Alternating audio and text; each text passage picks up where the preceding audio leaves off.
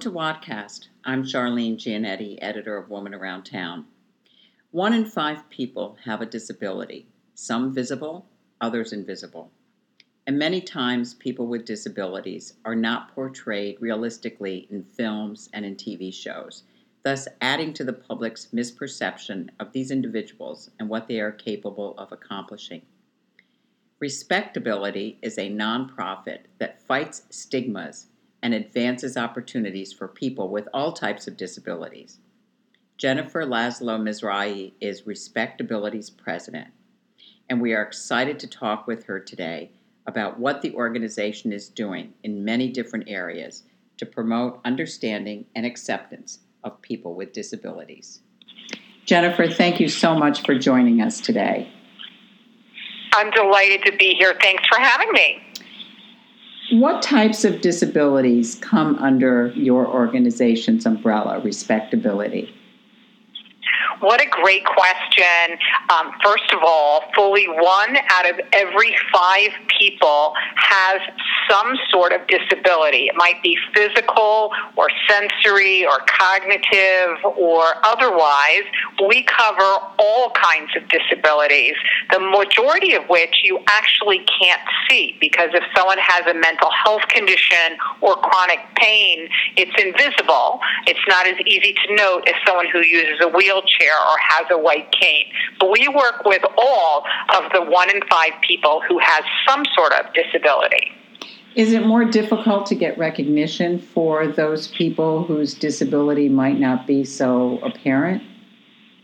Absolutely. In fact, we see that there's so much stigma around disability that a lot of people with what we call hidden disabilities or invisible disabilities are still in the closet in the way somebody from the LGBTQ community might have been 20 years ago. If somebody has bipolar disorder or if they have chronic pain, frequently they're keeping it to themselves, which means they're not able to bring their 360 degree authentic self to their circle of friends or family or work.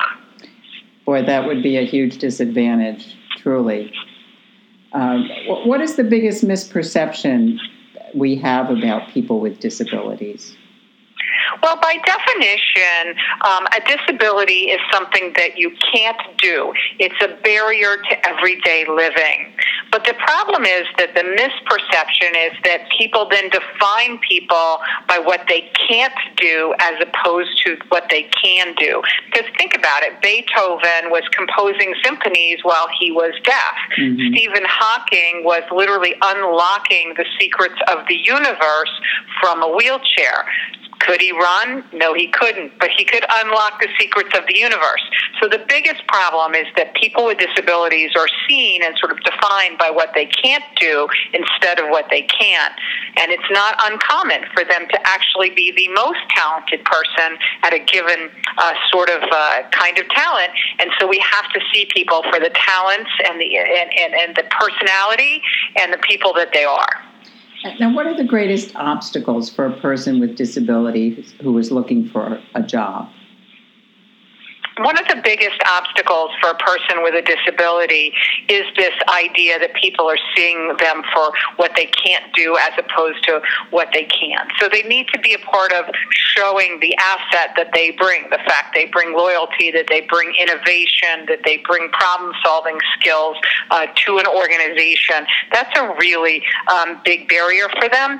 And for some people, a barrier can be that they're afraid that if they um, get quote unquote too much income that the government can take away their health insurance. And if you have the kind of disability that requires Medicaid, for example, uh, then sometimes people are afraid that they will not be able to keep vital health insurance that's literally keeping them alive.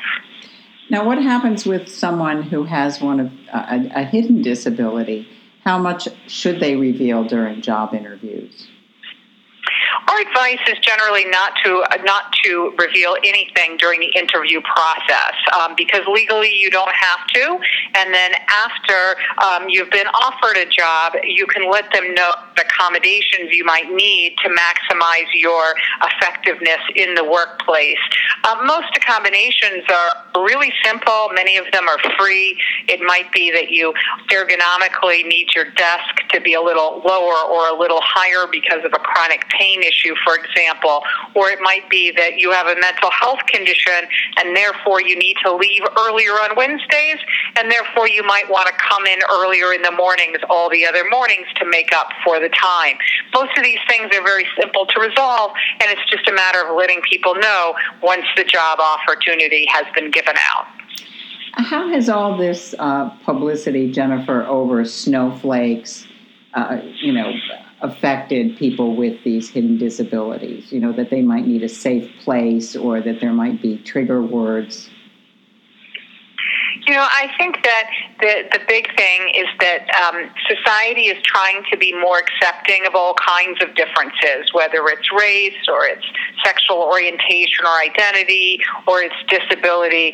There is a struggle because on one hand you see people trying to do what is quote unquote politically correct. You see a situation like Joe Biden who just got in trouble because he's too affectionate sometimes with people. Um, you know, he feels that in the day that it was okay, you know, to touch a woman in a certain place, and now he's learning, hey, it's not okay. So there's just some, you know, times where people need to get used to trying to be more sensitive to people. Um, my personal view is to beware of the call out culture. Look for the intention of the person, and if they are not doing the right thing to make you feel comfortable and included, then give them a heads up and let them know how they can do better, and then look for that improvement. Now, I know you work to educate people in many different industries. Does your approach differ depending upon the community that you're working with? I'm not sure what you mean by which community. Well, which industry? I mean, if you were working with people on Wall Street or, or you know people who were running banks, would that approach be different than uh, you know working with people in Hollywood who were making films or TV shows? What a great question. I, I think that the key thing is to understand the needs of the employer. Because at the end of the day, the employment of people with disabilities only works when the people are a right fit for the needs of the employer. So the key thing is to understand what do they need. So if they're in technology, for example, they may need somebody with superior coding skills, superior analytical skills, meticulous attention to detail, for example.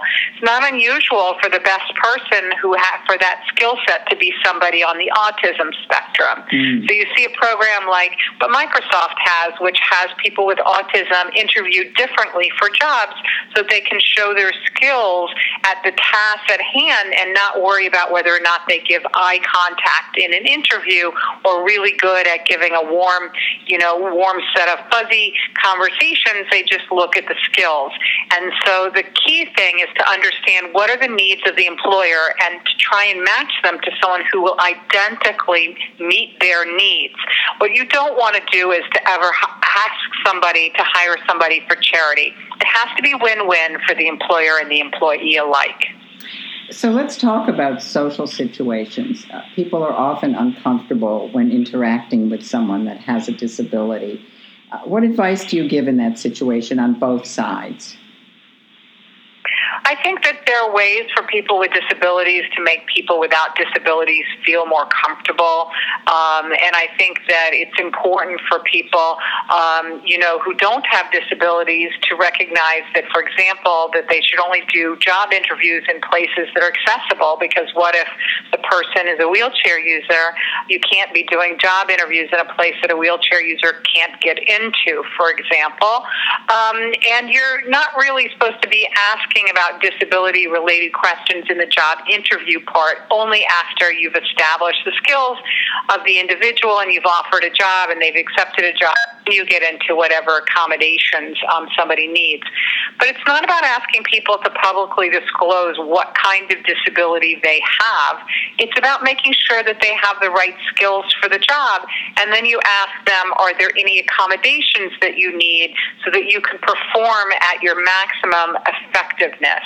And that's what the, what the issue is. Because if somebody has, for example, bipolar disorder, they don't need to reveal their diagnosis, but they might need to reveal that every Wednesday at 2 o'clock they want to leave early. And so you can protect the privacy of the individual. And they might be going for cancer treatments. It might not be a mental health issue, it might be cancer treatments. You just need to ask people what they need so they can maximize their success in the organization. But now, in a, in a social situation, is it ever permissible to ask a person with a disability about that disability, especially one that's obvious? You absolutely can do that, um, particularly if it's a child. Uh, you know, children are very curious.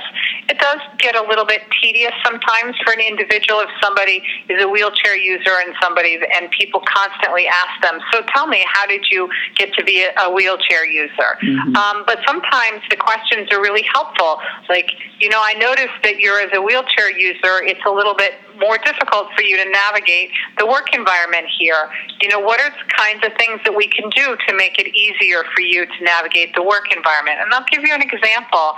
Um, you know, if there's a banquet, for example, you want to have some space between the tables so that people can get from point A to point B. If there's a, a wheelchair user, that you're not making making the aisles too narrow for them to get through. I've been to events where colleagues of mine who use wheelchairs can't get to a buffet because they didn't make a single aisleway wide hmm. enough for a wheelchair to go down.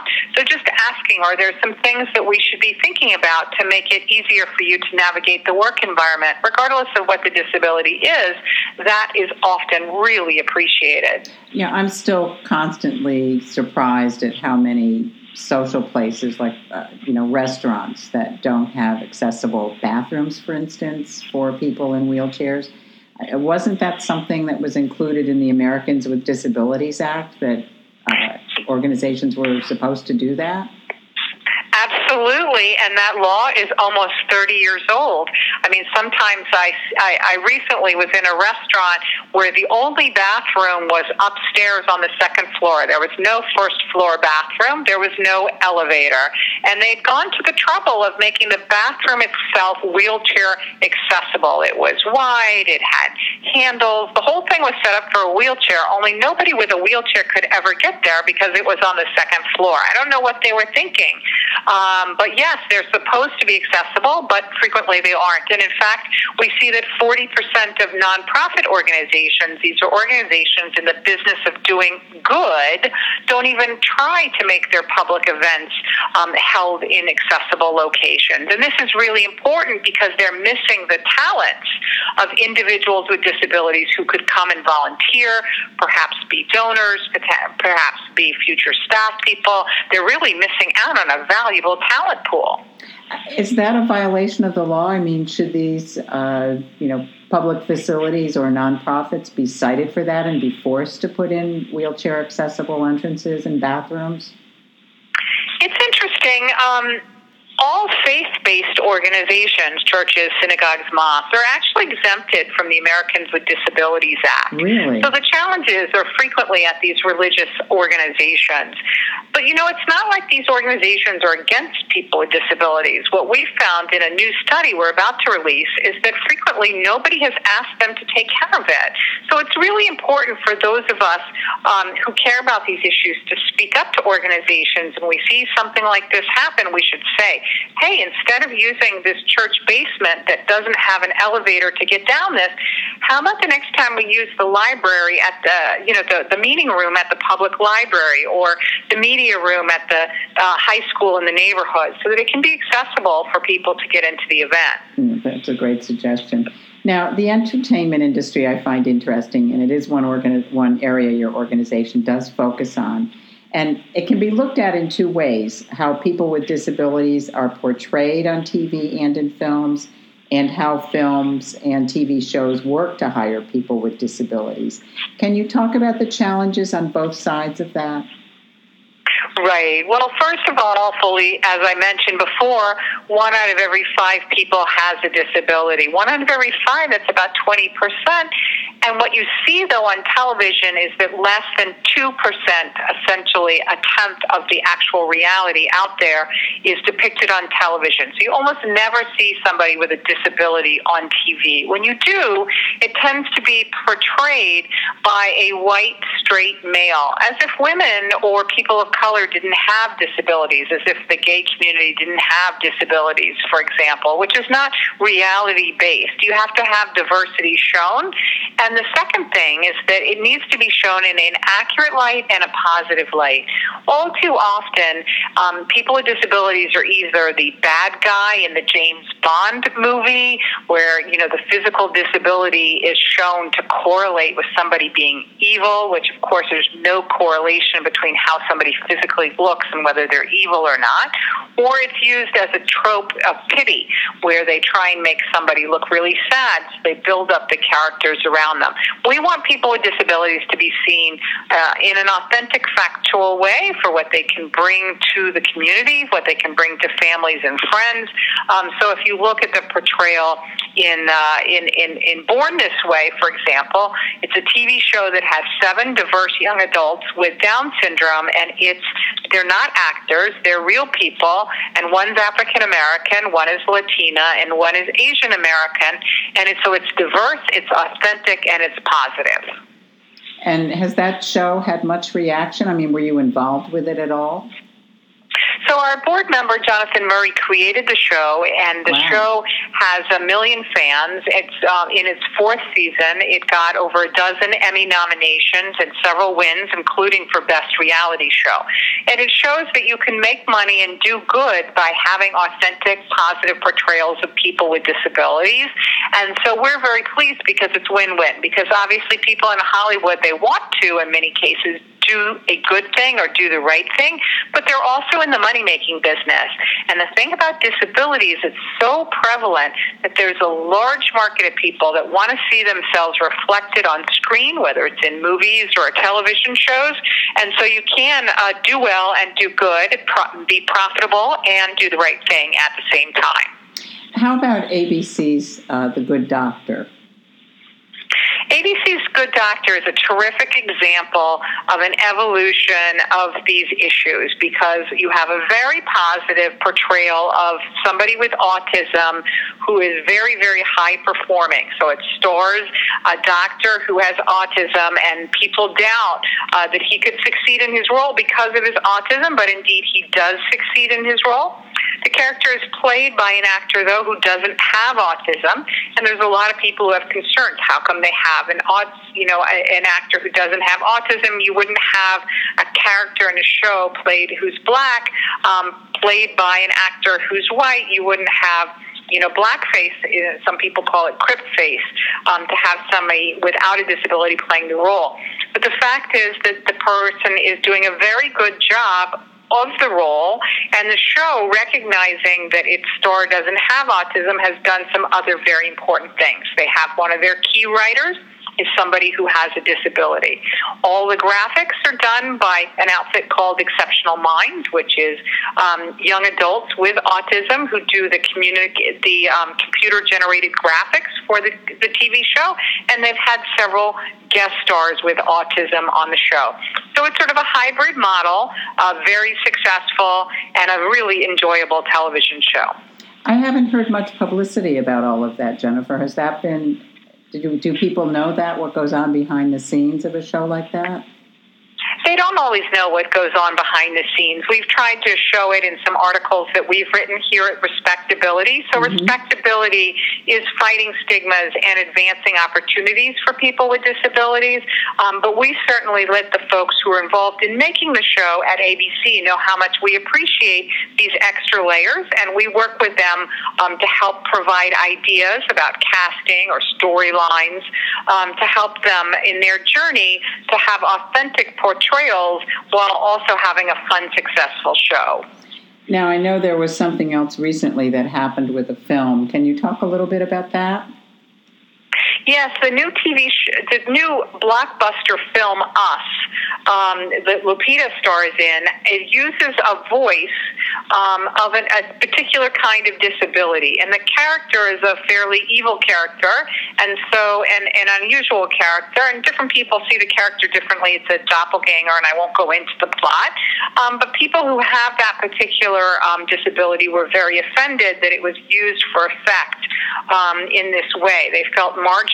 So we lifted up that um, the people who have that that kind of disability felt disrespected, and and Lupita, the star of the film Us, did a fabulous interview on The View where she apologized and also talked about the learning journey she's on to learn more about that particular disability and other kinds of disabilities. So I think it was win-win because the film um, is helping bring out um, some more information about uh, disability and it's part of an evolution to try and have more positive portrayals. Look you know, having positive uh, representation of marginalized people in groups is not a light switch that you turn off or on instantly and everything goes from dark to light and perfect. It's an evolution more like a dimmer switch that you hope to move forward in a positive direction over time.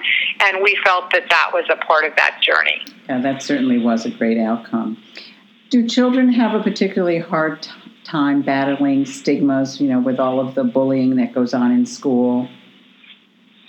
It's clear that schools are more sensitive now to trying to help kids um, with different kinds of disabilities.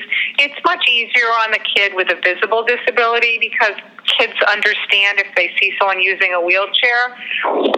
Excuse me, they know you know more or less what's going on.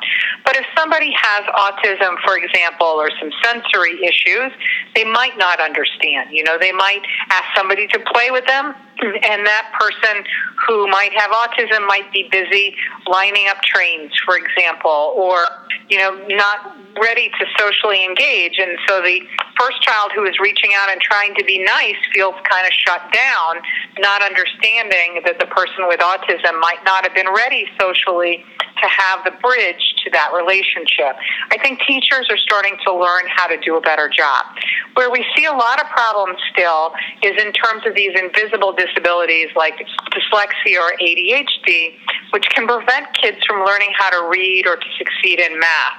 And sometimes teachers still think that the kids are being obstinate or, or, or have a bad attitude or aren't really trying when they're trying really hard and they have a disability. And sometimes that can lead to bad behaviors, which then leads to school suspensions and then leads to the kids dropping out, and that leads to the school to prison pipeline. So that is one of the things that we worry about most.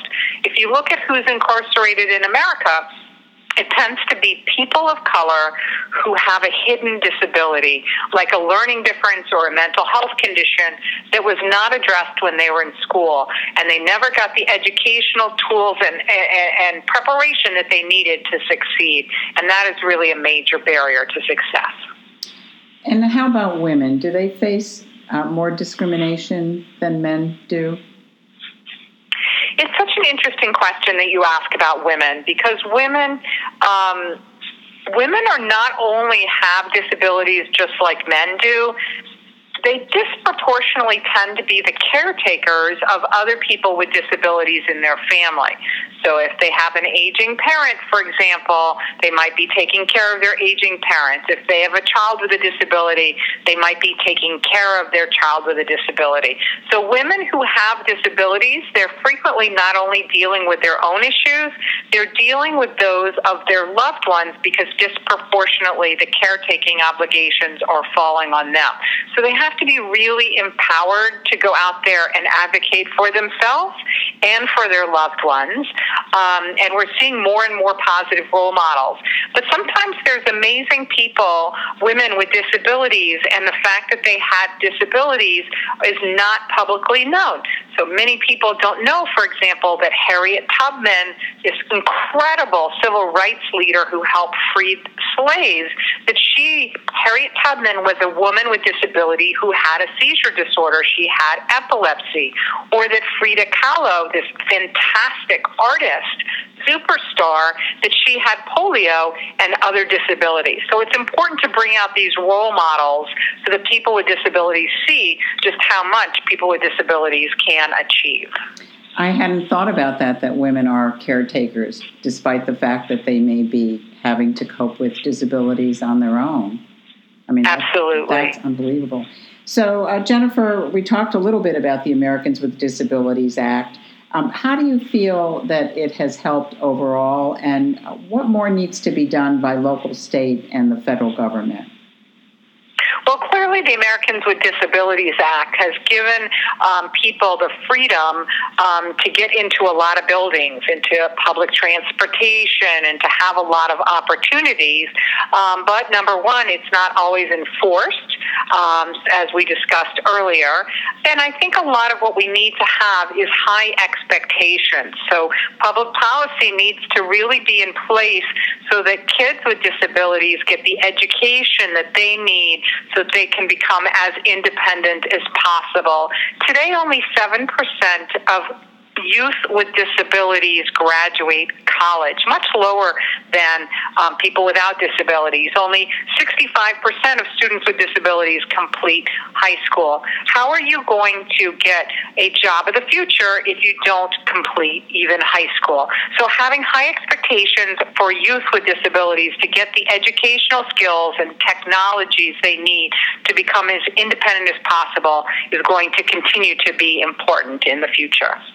Now, how did this recent situation with uh, not funding the Special Olympics? Uh, I, obviously, it drew attention to the Special Olympics, but I would guess also with drew attention to people with disabilities. Um, from your vantage point at your organization, how did that all go down? Well, in the end, the funding was put back into the budget, so the Special Olympics will have the funding that they had previously, which I do think is important. What I like about that program in particular is that it's an inclusion program where kids with and without disabilities are doing sports together. So they're building teamwork skills and trust and breaking down stigmas simply by doing sport together. So it's a it's a great program. But the larger question is how can governments work collectively to try and blend and braid their resources. I'll give you an example. Um, people with disabilities who want to work, um, they have a number of different programs that, that give support to job seekers with barriers to work, but a lot of those programs have no clue how to service somebody who's blind or deaf or uses a wheelchair, and they're simply not accessible. So going forward, making sure that the entire workforce system that's designed to help people with barriers to work get into the job market, um, that all has to be accessible going forward. Jennifer, it seems like such an overwhelming job but your organization obviously is key to focusing attention on so many of these issues. What's on your to do list going forward now? Well, here at Respectability, we have three things that we're trying to do. Number one, we're trying to fight these stigmas that are holding people back, and we're doing that by reaching out to people in Hollywood to have authentic, factual, and positive representation of people with disabilities, and we're doing the same with the news media. The second thing is we're working with policymakers in the workforce system to align around best practices because we know that the vast majority of people with disabilities want to work, and that when the accommodations and the things are in place, they can be extraordinarily successful, making more money for companies or helping nonprofits deliver better impact. So that's the second thing. And the third thing that we're doing that we feel very strongly about is authentic leadership. This is what we call nothing about us without us, or just simply nothing without us, because we are one out of every five people. We want to be sure that when there are problems in society that need to be faced and, and met, that people with disabilities are a part of creating those solutions. We want to be a part of the leadership team, and so we're working to help develop a diverse talent pipeline of people with disabilities that are ready to solve problems into the next century and beyond. Wow. Jennifer, that's uh, amazing. So, thank you so much. I, this has been a wonderful interview, shining a light on all of this, and I, am really finding that I learned so much just in spending this short amount of time with you. So, thank you. We will keep following you and your organization on Woman Around Town. Uh, again, I'm Charlene Giannetti, editor of uh, Woman Around Town, and you've been listening to Jennifer Laszlo Mizrahi, president of Respectability. Jennifer, thank you so much. Thank you so much for having me on your terrific show, and have a wonderful day. Thank you.